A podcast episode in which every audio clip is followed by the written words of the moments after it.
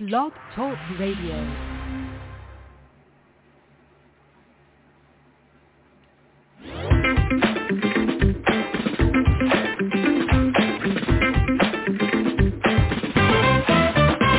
Good evening. It's Thursday night, 9 p.m. Eastern Standard Time, and welcome to another episode of Be Unique's Unscripted, where we talk to artists, musicians, performers, and business professionals. My name is Tony Taylor. I'll be your host for this evening.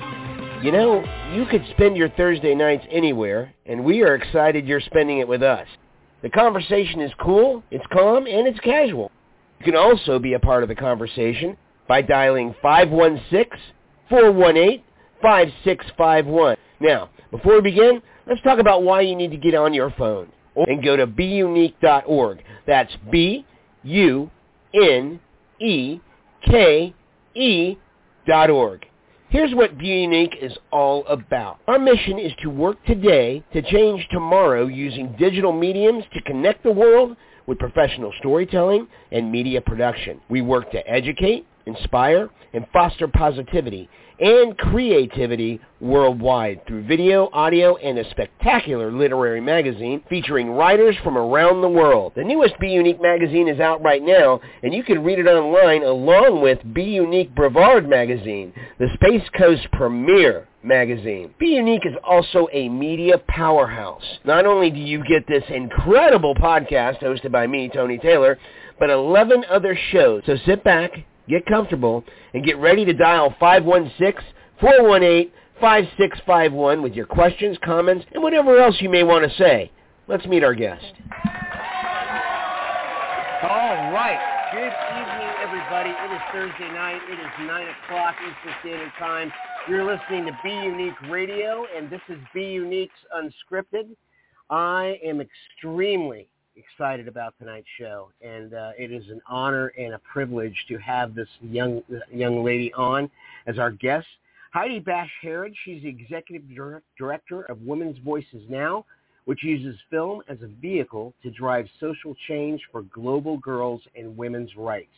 Using the power of film to challenge misrepresentations of females, their mission is to achieve a culture shift powered by impact film in which communities and institutions reach gender equality and adapt actions to support systematic advancement. Tonight, I'm with Heidi Basch. Um, she has overall strategic and operational responsibilities for Women's Voices Now's team, boards, programs, expansion, and, exec- and execution of its mission. She is the founding editor of the WV Voice and WVN's digital publication.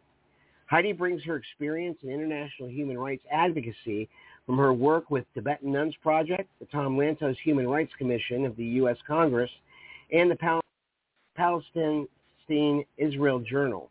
She is a published author whose works can be found in several publications, including Open Democracy, Palestine Israel Journal, Tel Aviv Notes, Working Mother, the WV Voice, and the edited volume Kurdish Awakening, Nation Building in a Fragmented Homeland. She wrote the monograph The Kurdish Women of Turkey Building a Nation, Struggling for Gender Parity. Heidi is also the producer of an award-winning documentary, Honor Diaries, and also of the acclaimed short film In Search of America, Inshallah.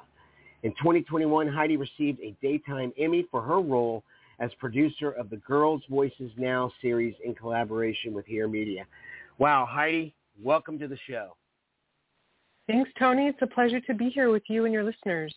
Oh, it is great having you. Listen, uh, let's jump right into it, and uh, let's talk about what is Women's Voices Now. Sure. So, I mean, you gave such a great introduction to our mission and, and our vision. Uh, but to add more to that, so we're a Los Angeles-based nonprofit organization. And, you know, I think about women's rights every day and really what we see with all the progress that women have and girls have made in the world, there seems to be a missing ingredient that the moment that something happens, let's call it like a global pandemic or, you know, how easily laws can change that once really actually advanced women's rights, they can be rolled back. Right. That we understand that women's rights are not really, um, we're not really feeling them and understanding them at a profound level, right? It seems actually it's very superficial. And so Women's Voices now has that secret ingredient that is underestimated, which is the power of film to be Yes. a cultural influencer that really changes how we see and perceive women and their roles, uh, you know, at a very, very deep level and within our, you know, our hearts and our minds. So we, as you Right. mentioned, we use film to drive change that's gonna that does advance women's and girls' rights globally. Well, now do you actively seek out these filmmakers or do they approach you with their projects? Yeah, so so what I should mention is we have three programs, which is how we execute on our mission. Which is first we have an international women's rights documentary film festival, which supports emerging women filmmakers from all over the world who are uh, really putting their their bodies uh, in the front line of human rights struggles, um, especially showcasing women's rights issues. And we award uh, $10,000 in cash prizes to about seven winners each year. And through our film festival, we offer networking opportunities and try Wow. to help them um, further their career, you know, whether that's networking with industry folks or just getting their, their films and, uh, out to a, an audience that maybe wouldn't always have the opportunity to see their films because you won't find their films on the mainstream media. Um, Right. The second uh, program, yeah, the second program we have is our Girls Voices Now program, and that's our youth development program. We work with girls ages 14 to 18 from the greater Los Angeles area from underrepresented communities, and Mhm. we're teaching them to use their, their voice for change making as well. So over five weeks, they learn how to make their first documentary film. Uh, we all not only do we give them the Oh, wow. technical skills, you know, camera, lighting, editing, sound, and all the things, but also we work a lot on their confidence building, their public speaking, and really their just their their personal their confidence. You know, like how do we get them out of their shell, or how do we get them to recognize all of their greatnesses? Because being a being a teenager, no matter what gender, is a really tough business these days and always. Yes, it is. Uh, and I think yes, yes, it is. And there's there has always seems to be. I mean, it, there's just an extra layer of challenge when when you are a girl. So uh, trying to you know again work from them, advance their professional and personal skills over the five weeks, and then they become part of our alumni community, and they are with us for. You know, we call them date nights where we bring in mental health professionals or financial literacy seminars, um, Oh just different ways to enrich, yeah, enrich them. Or if they need help with college essays, we have holiday reunions, editing workshops. Um, so we, we work with them year round too. We try to just really create a, a community um, that's based on, on, on them. So that's fun and rewarding and really powerful. And, and as you mentioned, we have this incredible partnership with Here Media, which is Right. um, the largest LGBTQ plus streaming platform in the world. And they take the films every year and, and put them together into a se- you know a season of shows, and so those can be Right. found on their platform as well as our platform. Yeah, so those those films get global distribution, which is really cool because when our girls go to apply for college, you know, to have a film at the age of 18 or 17 that has global distribution is pretty it's a pretty great thing. It looks good on the That's- resume. That looks really good on the resume. yeah, it really does. And they win in a lot of youth film festivals and and as we discussed, one of them even won an Emmy back in 2021. So it's it's a great program. And then so wait a minute, I'm sorry to program, interrupt. yes, I'm sorry sure, sure. One of your No problem. girls won an Emmy. Yeah, so so I, I'm a producer of the of the show, right? That we work with Right. Media to create a show.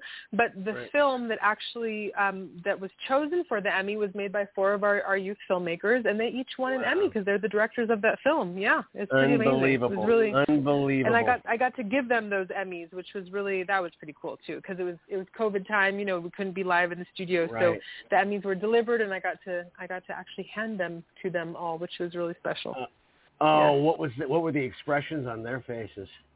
A lot of disbelief and some tears. um, yeah, yeah, uh, you know, holding tight. Those things are pretty heavy. I have to say, they're really Yeah, heavy. Okay. So it was it was really sweet, and I love you know I, I follow them all on social media. So once in a while, you know, they like sort of do like a throwback Thursday, and I see them with their Emmy with a beautiful background, and you know, I mean, it's a it's a trophy, right? But it really it really means a Oh, lot. it's It's really a stamp of approval. Yeah, it's really It special. amazing. Yeah, I'm really I'm really proud of that, and that they they worked so hard and and earned that. Yeah, You know, with And all then- these being, yeah. go ahead. No, go ahead, Heidi. I'm sorry to interrupt. Oh no! If you we can stay on Girls Voice now. I was going to tell about our third program, but you if you have a question Go. about Girls Voice now, No. we can stay there. Oh great. No, okay, so our third third program. program. Yeah, and I think this might be the most interesting to all the listeners because our third program is called Voices for Change. It's our film collection.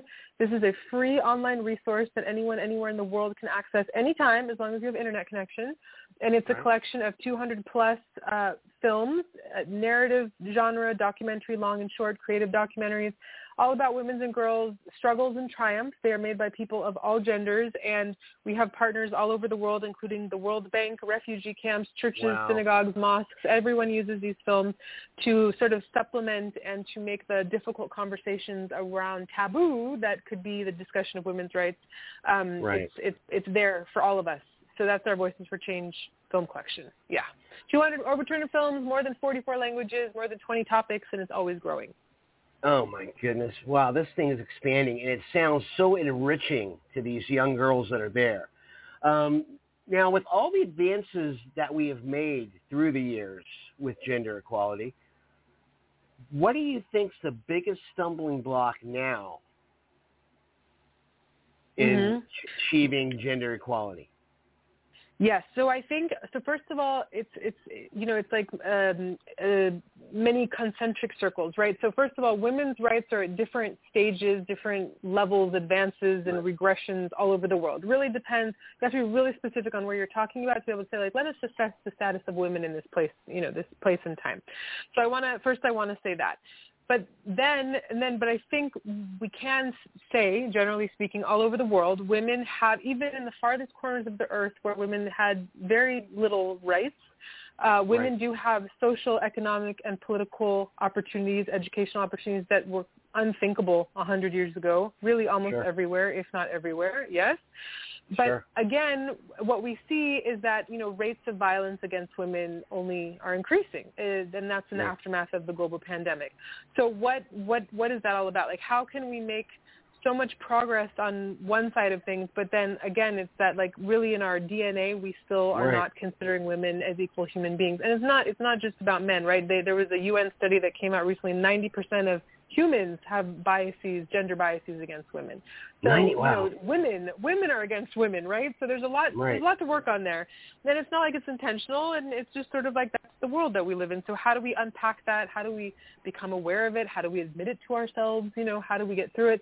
And I really think it's about having um, these conversations with with powerful uh, conduit for conversation, and that's that's the film, right? But a film Right. so many of our films are, are personal stories that one can relate to that you know there's there's music there are human beings there's laughter there's tears there's a compelling story and we all can connect with another human being right because storytelling is that's Sure. that's how we connect with each other yes so when you when we have the opportunity to really like feel safe and examine our own biases that's that's where the change that we really need to see happen will happen and we just don't do it enough i don't think that we do it enough No. we invest a lot in you know, getting women into office and getting women onto boards and getting women into college and educate, you know, secondary, primary, all the educational levels.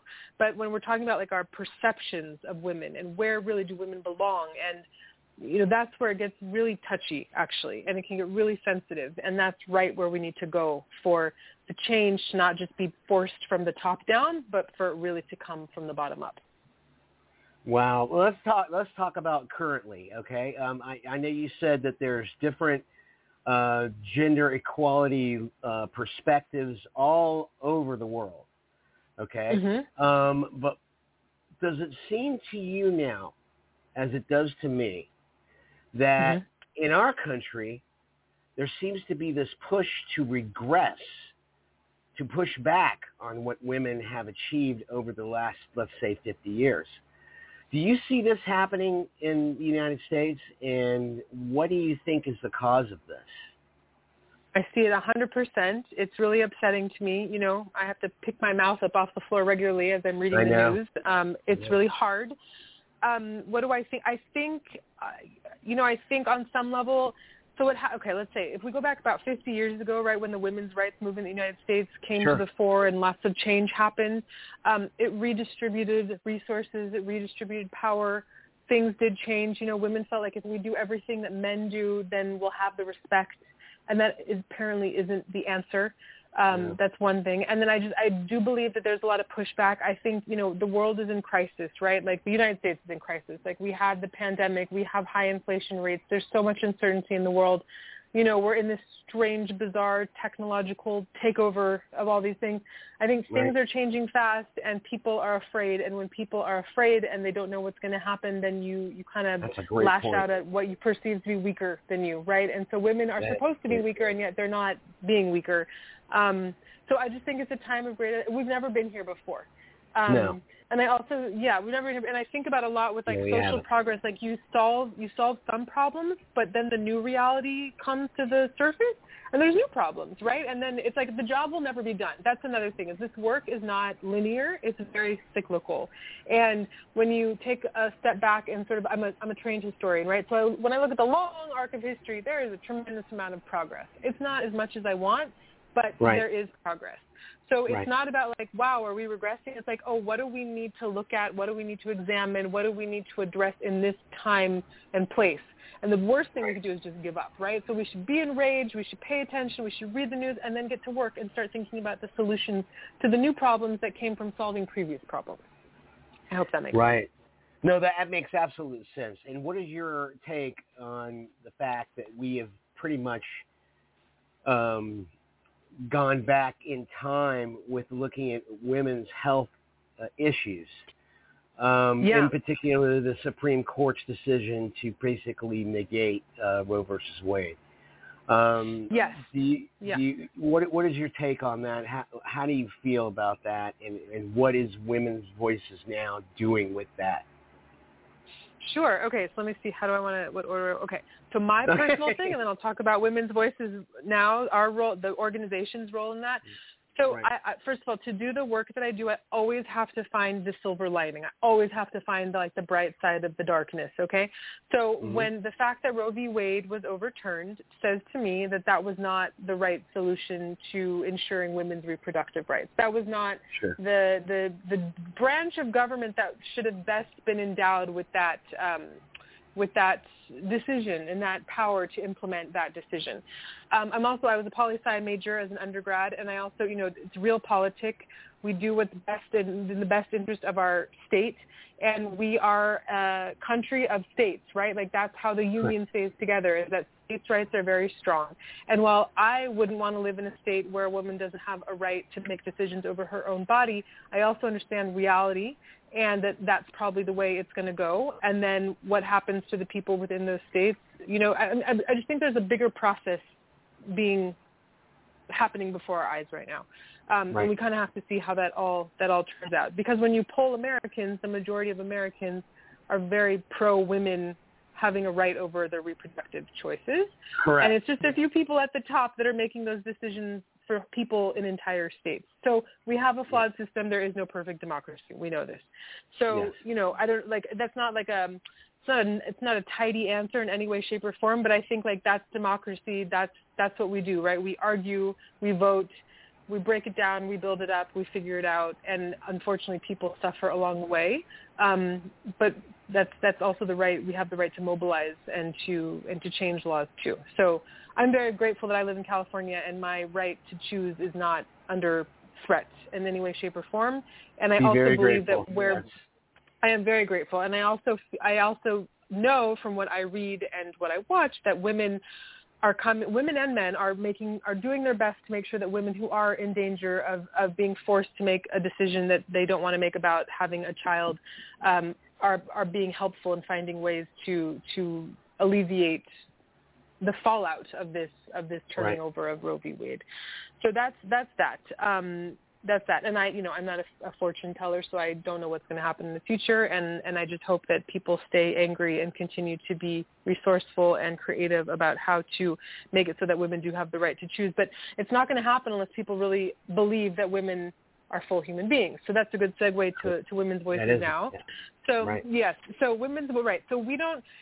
I would say we're not taking a position on. You know, we don't have like a campaign for pro-choice, right? Like we don't have an abortions rights campaign. That we don't do campaigning. We don't do advocacy work like that. But what we do is we we promote films, right? So so this past film festival, many films were dealing with abortion um, in different countries, whether it was being allowed or taken away, because there are some countries that are actually giving women more Yes, rights yeah. for their reproductive reproduction. So, um, you know, yeah. So we, so actually, yes, Ireland, Argentina, even there are many, there are many countries in, in Central and South America. In El Salvador, they have a horrible uh, law against it. Like even if someone miscarries, they get they get accused of abortion, they end up in prison. So and that's Yeah. been alleviated a little bit because of actually one of our grand prize films from last year that that you know was made to campaign against that law, and they actually did help to change that law to lessen it a little bit and to free these women who are in prison. That's another story. That's called um, Indebted to All Women, and that can be found in our film collection at Women's Voices Now, Indebted to All Women. I highly recommend everyone watch that documentary. Um, Mm. but so what I was saying is that so for our the, our most recent film festival, the the theme was holding ground under siege, and it was actually starting a conversation exactly about how we find ourselves in this moment where women have made so many gains, and right now there's so much backlash and such a concerted effort to take away those gains. What do we do right now? You know, do we hold on to what we have, or do we keep pushing forward? So we're not making any decisions for anyone. We are just presenting the films. We are putting them out there. We are talking to people like you. You know, we are we are getting the conversation out there and asking people to think about it by watching the films that come through our festival that are in our collection. So that's that's our role in that. It's creating discourse around these these issues through the power of film. through the power of film. Now, speaking of power, do you see Yeah. Added motivation and cause now with women that you deal with on a regular basis? Do you think women are more in tune now as to what is at risk than they were five years ago? Oh, I would. You know, I okay. There, I wish I was more optimistic. I think if more women were more in tune and were more enraged, that we would see a better world for women. So, so no, I no, I don't. I don't think so. I, I don't know what would be the tipping point. Yeah, and I feel like also the, um, you know, social media and the internet. I'm gonna stick with social media. It's such a wonderful way to be connected with people, but social Sure. media is such a lazy way to start a revolution. You know, like you don't Yes. you you it you you you like something so you've done something like that's that's not how change happens right like it's you know you give money you give time you knock on doors you sign Yes. petitions you go to protests, you learn how to run for office you intern at a public office you know you there's work to be done. You organize with people you create community.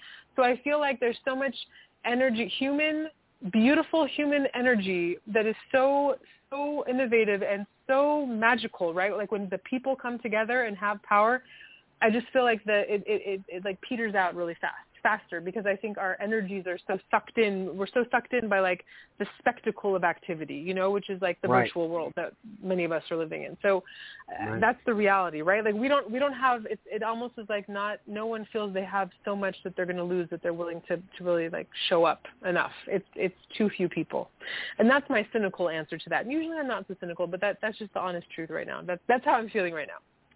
Do you see hope in the next generation, like Generation Z?